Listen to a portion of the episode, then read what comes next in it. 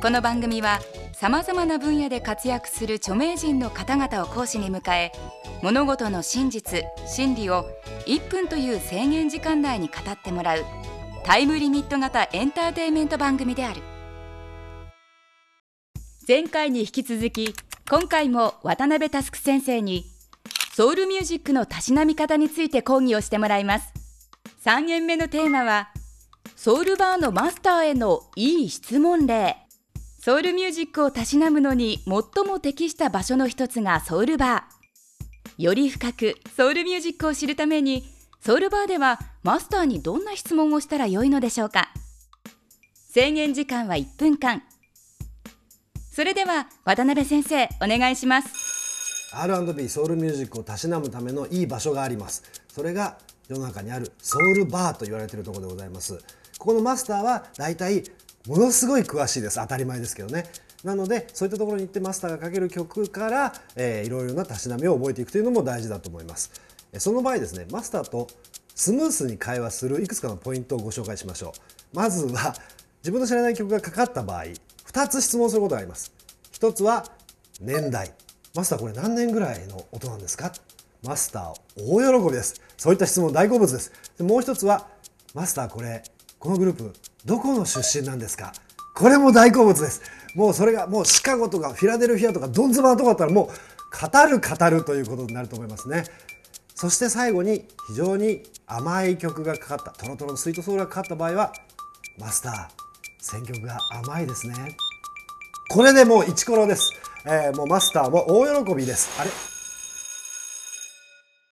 相変わらず最後にオチをつけてくれる渡辺佑先生。さすがです。この後は1分間で伝えきれなかったこと。幕が降りた後の様子を補足講義としてお伝えします。講義を終えて渡辺先生いかがでしたでしょうか？私があの個人的によく言ってるのはあの恵比寿にあります恵比寿西にあるアリオリっていうバーアリオリっていうとこありまして、まあ、アリオリ、えー、ウッドソンさんっていうですねあのテンプテーションズの、えー、一時期リードボーカルをした人の名前から頂いてたんですがこの間その方先日お亡くなりになりましてですねその方の直筆のサインも壁にあるという店なんですけどそこはまあ割と飲み屋のソウルと私が呼んでいる、えー、飲みやすいあの あまりガシャガシャしてないスムースな曲中心なので70年代とか80年代の。えー、非常にこう、あのー、まあ、三浦淳さんが言うところ飲み屋のロックっていうのはまた意味が違うんですけど全然、えー、私が言うところ飲み屋のソウルっていうそういうこうお酒の飲みやすい曲が多くかかってる店でございますね。あとまああの恵比寿にもあと数軒ありますし、えー、赤坂にミラクルというですね、まあ、あの日本ソウルバー界の総本山のような店もありますそれから、えっと、たまに私が言ってるのはあと新宿でソウルジョイントとか、えーまあ、いっぱいあるんでねちょっと今何とも言えないんですけどあのちょっと検索とかかけてですねかかってる曲とか店の雰囲気を見てちょっと飲みに行くのにそんなに高い店ありませんので、えー、おすすめでございます。その時あの決めはやっぱりあのスイートソウルがかかった時に「マスター選曲が甘いっすね」って言うとなんとなくこいつはいい一歩を踏み出してるなっていう温かい目でマスターが見てくれるっていう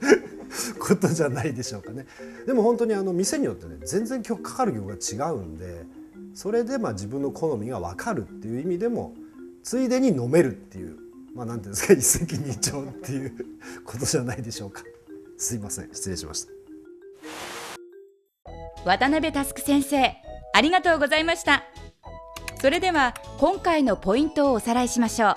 ソウルバーのマスターの大好物は良い質問渡辺佑先生は必ずオチをつけたがる。渡辺先生によるソウルミュージックのたしなみ方いかがでしたでしょうか？次回は渡辺先生に今までの講義を総括していただきます。1分でわかる大学ホームページでは過去の講義も見ることができます。アドレスは www.andsmile.tv テレビスマイル。1分でわかる大学。本日はこの辺で。また次回の出席をお待ちしています。